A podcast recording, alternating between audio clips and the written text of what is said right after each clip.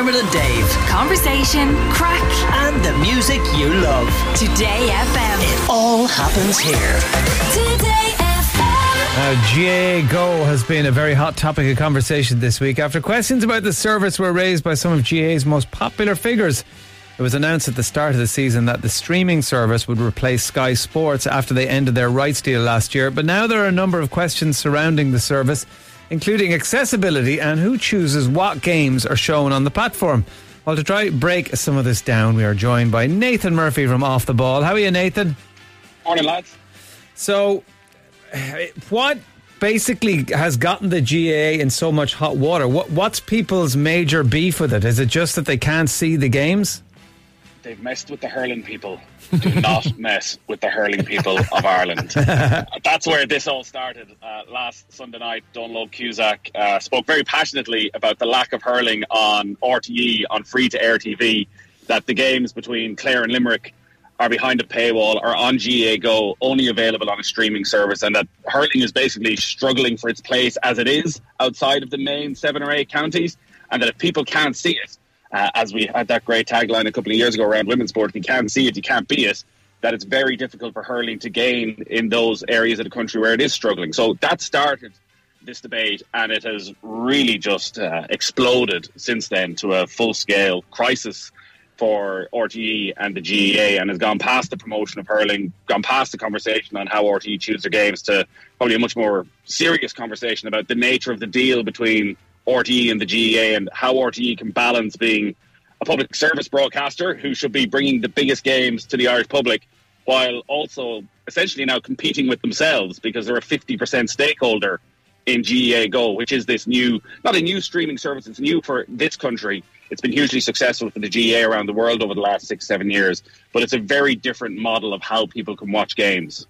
Yeah, well, isn't that the thing? It's a joint venture between the two, so it's not. It's in RTE's interest for GAA Go to work because they're going to make money out of it.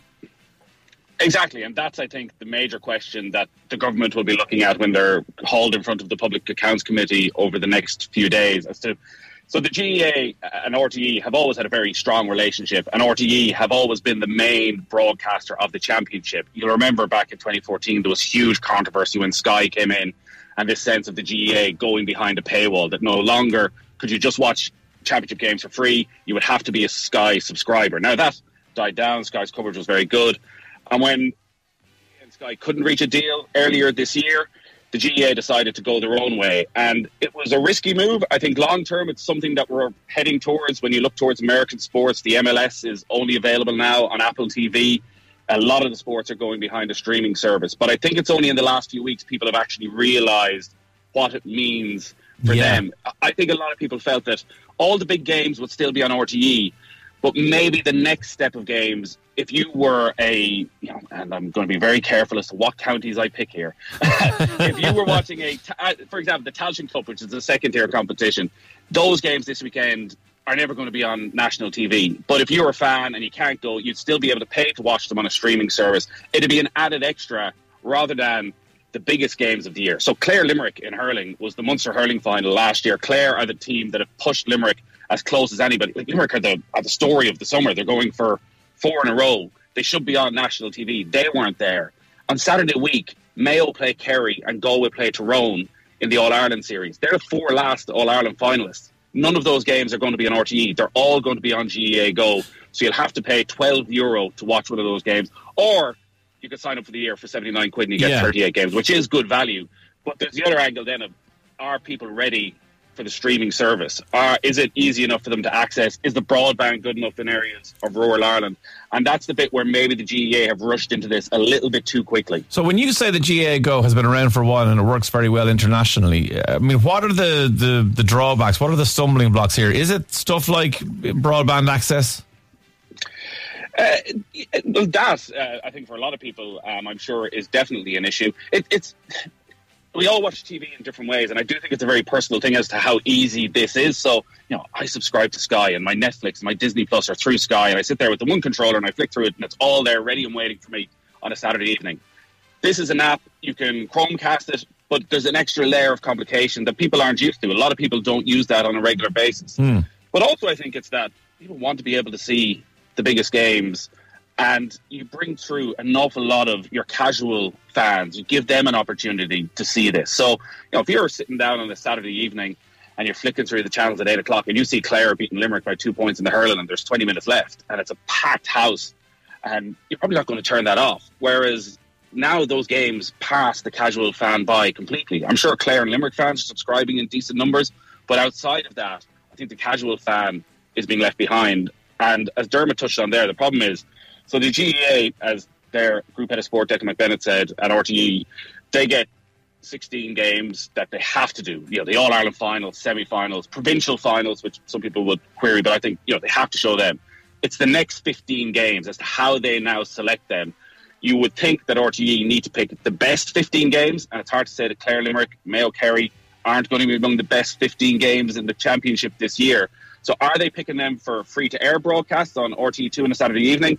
Or is there now another angle where they make more money by actually putting it behind a paywall? And is that in the public interest? Yeah, well, isn't there a sense of ownership as well that people have? They feel like their national sports are are should be available to them. It's it's like their language. They shouldn't. You can't put our language behind a paywall. You can't do it to our national sports. I think people feel very strongly about that, particularly the fact that we're paying license fees, and, and the assumption is that these kinds of things should be covered by quite a, that quite you know substantial sum everybody has to pay every year. You think, well, at least give me the bloody All Ireland stuff, you know, Yeah. the Ireland Championship, you know, and I, I can probably take or leave the rest Yeah, of it. because you would think with Sky, you like for example for the Premier League, which is what I watch, right? You know when you when you pay your subscription, you're getting a certain amount of games, and there will be big games that you don't get from wherever because of wherever you live or whatever. You go, oh, I can't watch that game, whatever.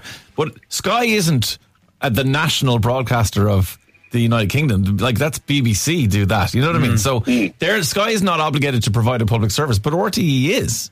So this is this is where the difference is for me. Exactly. Now, you could argue that the BBC used and ITV used show the Premier League, and it's no longer available there at all. All they have is Match of the Day now, so it's gone completely behind a paywall. So maybe we should be thankful that we have over 30 live games in the Championship, and think of all the games in the league that are shown by TG4 at RTE. So there is a substantial amount of live sport shown. But I think you're right. That question of the license fee of is this now propping up the license fee as well? So as well as paying the 165 euro a year, we now need to pay another 80 euro to watch all of the GAA games. All of these games wouldn't be on RTE. Like I've heard, obviously every politician wants to hop on the bandwagon here, and mm. every GAA championship game should be free to air. That's simply not possible. Like Yeah. the way the GAA calendar is going, it's insane how many games there are now. You're never going to be able to show every sport. And you know, I, I, I love the League of Ireland. Like, you could sit here for another hour saying why aren't there more League of Ireland games? Yeah. on the TV and the interest levels. But the GAA is, has a unique position in that I think people do feel that ownership. It's funny, like I, same as yourself, uh, you know, I coach a local soccer team. I don't think for a second that I should, because I volunteer for that on a Saturday morning, that I should be getting the Premier League for free or League of Ireland coverage for free. Yet there is that sense that the GAA is this volunteer organisation, and there is a big conflict probably between that volunteer side but also there's a business to be run. And the GAA, their you know turnover last year was what up in 96 million. They made a million last year profit from GAA Go on the international side of it. There's talk today that the revenue from this will be about 10 million. Won't be the profit on this. Sure. So like they have to make money. All that, as they will constantly tell you, is fed back into clubs, back into facilities, which are the envy of every other sport around the country. But I do think that people feel those biggest games need to be on national TV mm. on free to air, and it does seem remarkable on a Saturday evening when Limerick are playing Clare, or next weekend when Mayo are playing Kerry. You could probably turn on TG4 and they'd be showing another 20 game live, but you can't watch the biggest match unless you go and Yeah. pay for it. Uh, text coming in, uh, Nathan. Could the GAA not do what the PL and NFL do? GAA go produce the games and then sell certain ones to broadcasters like Virgin Media and TG4, and the rest can live on the platform. I'm sure Virgin would pay a nice bit for Clare versus Waterford on Saturday. I'm sure they would, but then you're into very difficult waters around who gets those best games. Like they're so the other thing here is that the provincial championships are sort of dead in the water, except for the Munster hurling championship. So the reason they're putting these games on GAA Go is that they're going to be the most subscribed games. So actually, it'd be very difficult for GAA Go to be successful if they didn't have some big games on it. If Yeah. it was just that second string, they need to have matches that people around the country go, oh, I can't. They need people to notice the games aren't there. So on a Saturday night when you sit down and go, where's Care Limerick? It's on subscription. Obviously, a big percentage of people will go, you know what, I will do that. I will sign up to that.